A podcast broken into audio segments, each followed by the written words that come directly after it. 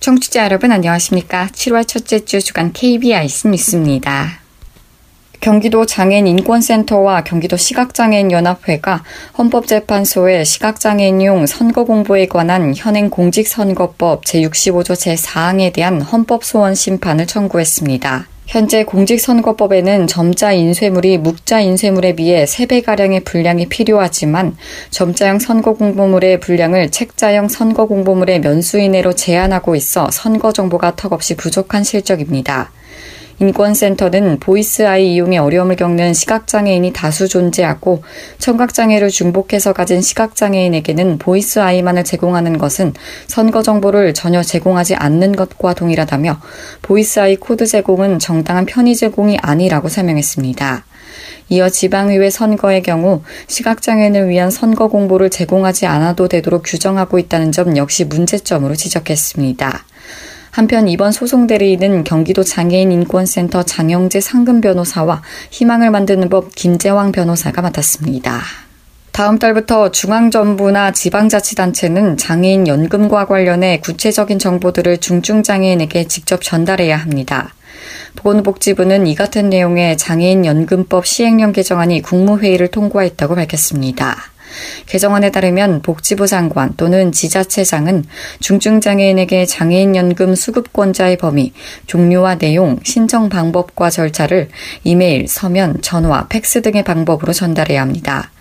한편 장애인연금은 생활이 어려운 중증장애인에게 매월 일정 금액을 지급해 생활안정을 지원하는 제도로 만 18세 이상 전체 중증장애인 중 소득 하위 70%에게 지급합니다. 오는 2018년부터 도입 예정인 장애인 건강주치 제도에 대한 수요자 조사 등 본격적인 연구가 시행됩니다. 국민건강보험공단은 최근 이 같은 내용의 중증장애인 건강관리의사 제도 수요 파악을 위한 설문조사를 위탁할 연구자 모집에 나섰습니다. 이번 사업은 장애인 건강권 및 의료 접근성 보장에 관한 법률에 따라 오는 2017년 12월 30일부터 장애인 건강주치 제도가 도입되는 데에 따른 구체적인 운영 방안을 마련하기 위해서입니다. 이를 위해 1에서 3급 장애인 또는 장애인을 대리할 수 있는 보호자를 대상으로 지체장애, 뇌병변 장애, 시각장애, 청각장애, 지적장애, 신체장애 및 인구학적 특성에 따라 구분한 장애인 또는 대리인 600여 명이 표본이 될 예정입니다. 설문지를 토대로 일대일 방문 면접 조사 형태로 이뤄질 예정으로 건강관리 의사에게 제공받고 싶은 의료 서비스 항목, 주기, 미충족 사유 등 제도 시행 시 참여 의사도 조사합니다. 이번 설문조사 사업은 계약 체결일로부터 10월 20일까지로 2,700만 원의 예산이 투입될 계획입니다. 모바일 콘텐츠 업체들이 장애인 이용자 편의성 개선 문제에 뒷짐을 지고 있어 어플리케이션의 정보 접근성 개선이 시급하다는 목소리가 나오고 있습니다. 미래창조과학부가 올해 초 발표한 2015 정보 접근성 실태조사 결과 엔터테인먼트와 음악, 라디오 분야는 모바일 앱 정보 접근성이 취약한 것으로 드러났습니다. 엔터테인먼트 분야는 네이버 웹툰과 다음 만화 세상 두 개의 앱을 진단한 결과 100점 만점 기준으로 67.4점을 받아 전체 평균 78.1점보다 10.8점 낮은 점수로 15개 분야에서 최하위를 기록했습니다. 음악 라디오 분야의 경우 멜론, 네이버 뮤직, 지니 뮤직 등 6개 음악 재생 앱의 평균 점수는 73.3으로 전체 평균 대비 4.8점 낮았습니다.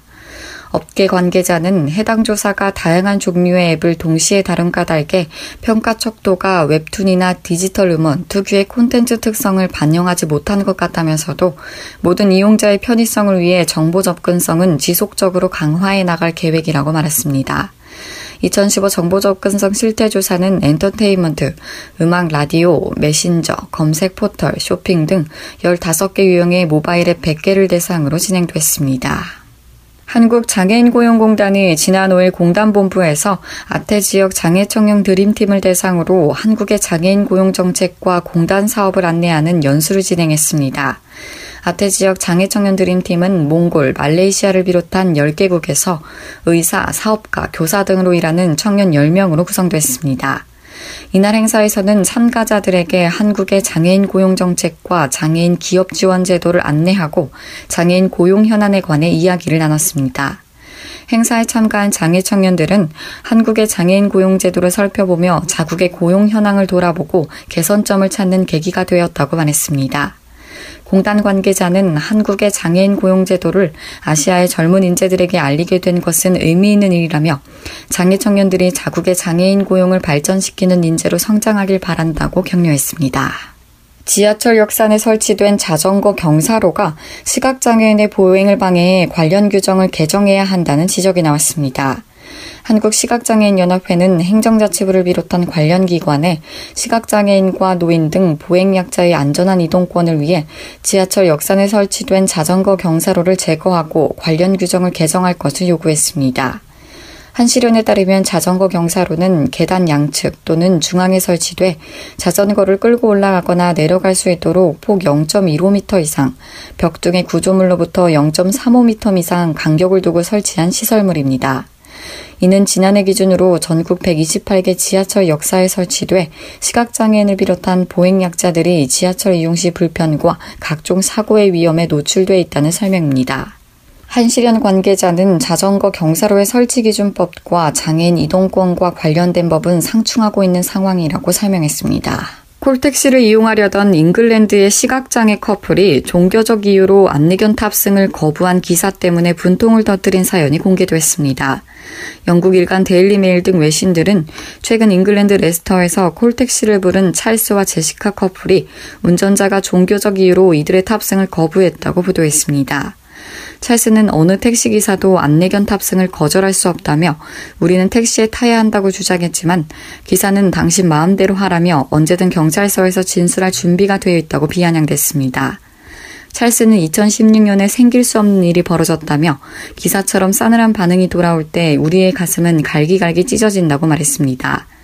택시업체는 공식 사과문을 내고 다시는 이런 일이 없도록 하겠다고 밝혔습니다. 대구에서 한 시각장애인이 지하철 선로에 떨어졌다가 시민과 영무원의 신속한 도움으로 무사히 구조됐습니다. MBC 양관희 기자의 보도입니다. 대구의 한 지하철역 승강장에서 한 여성이 지팡이로 더듬어가며 승강장을 왔다 갔다 합니다. 그 순간 갑자기 선로 아래로 떨어집니다. 시각장애 1급 58살 정모 씨가 열차가 이미 들어왔다고 착각해 승차하려다 발을 헛디뎌 추락한 겁니다. 이미 열차는 전역에서 출발해 승강장으로 들어오기 직전이어서 큰 사고로 이어질 수 있는 상황이었습니다. 승강장 주변에 있던 시민들이 급히 힘을 합쳤고 선로에 떨어진 정 씨를 30초 만에 끌어올립니다. 이상원 당시 근무 양무원 유심히 또 보고 있는데 갑자기 계속 가시다 추락하시는 거예요. 어, 그래갖고 바로 그 비상전기 누르고 바로 뛰어내려갔지. 이곳 선로에 떨어진 시각장애인 정 씨는 갈비뼈가 부러졌지만 시민들의 도움으로 병원으로 이송됐습니다. 추지연 보호자 사람들이 많이 어머니한테 도움을 주길래 되게 막 깜짝 놀랐고 약간 감사했고요. 위급한 상황에서 시민들과 영무원의 신속한 대처가 소중한 생명을 살렸습니다. MBC 뉴스 양관입니다. 이상으로 7월 첫째 주 주간 KBRC 뉴스를 마칩니다. 지금까지 진행의 남서영이었습니다. 고맙습니다.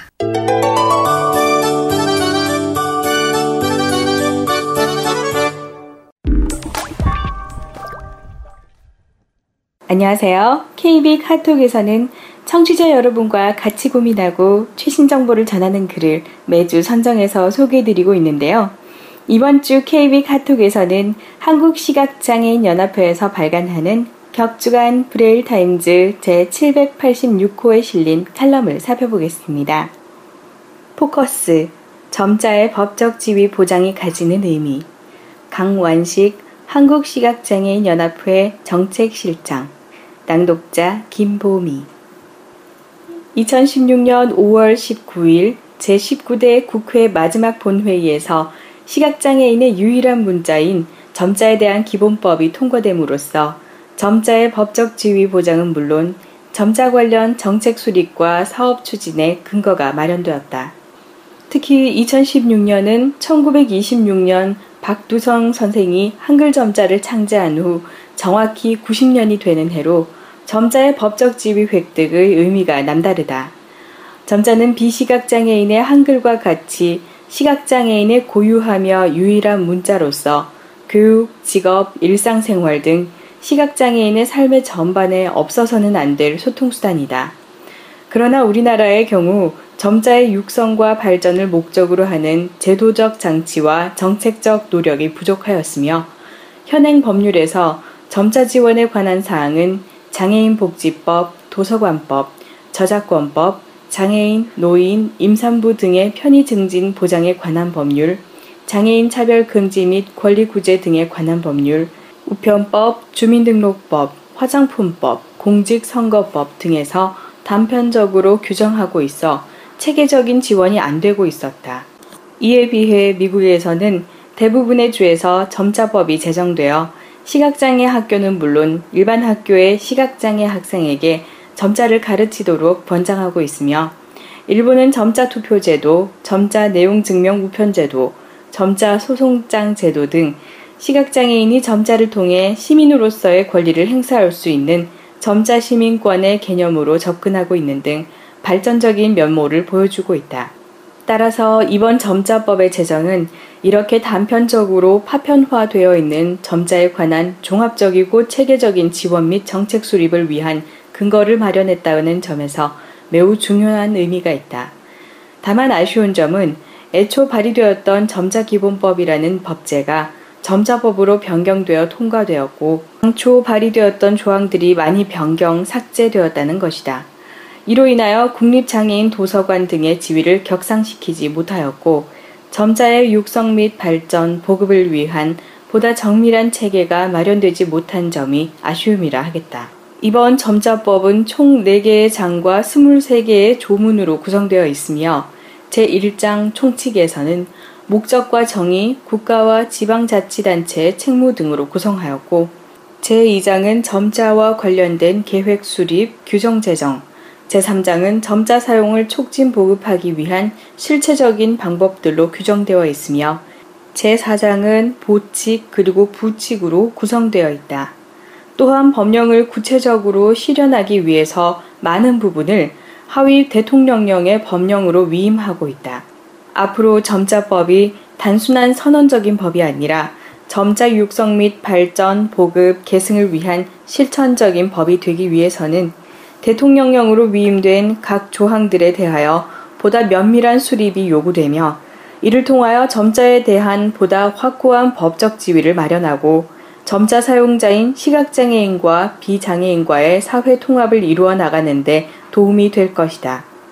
따라서 우리 50만 시각장애인들은 점자법의 올바른 정착과 발전을 위하여 지속적인 관심과 함께 발전적 의견 제시를 적극적으로 하여야 한다. 고맙습니다.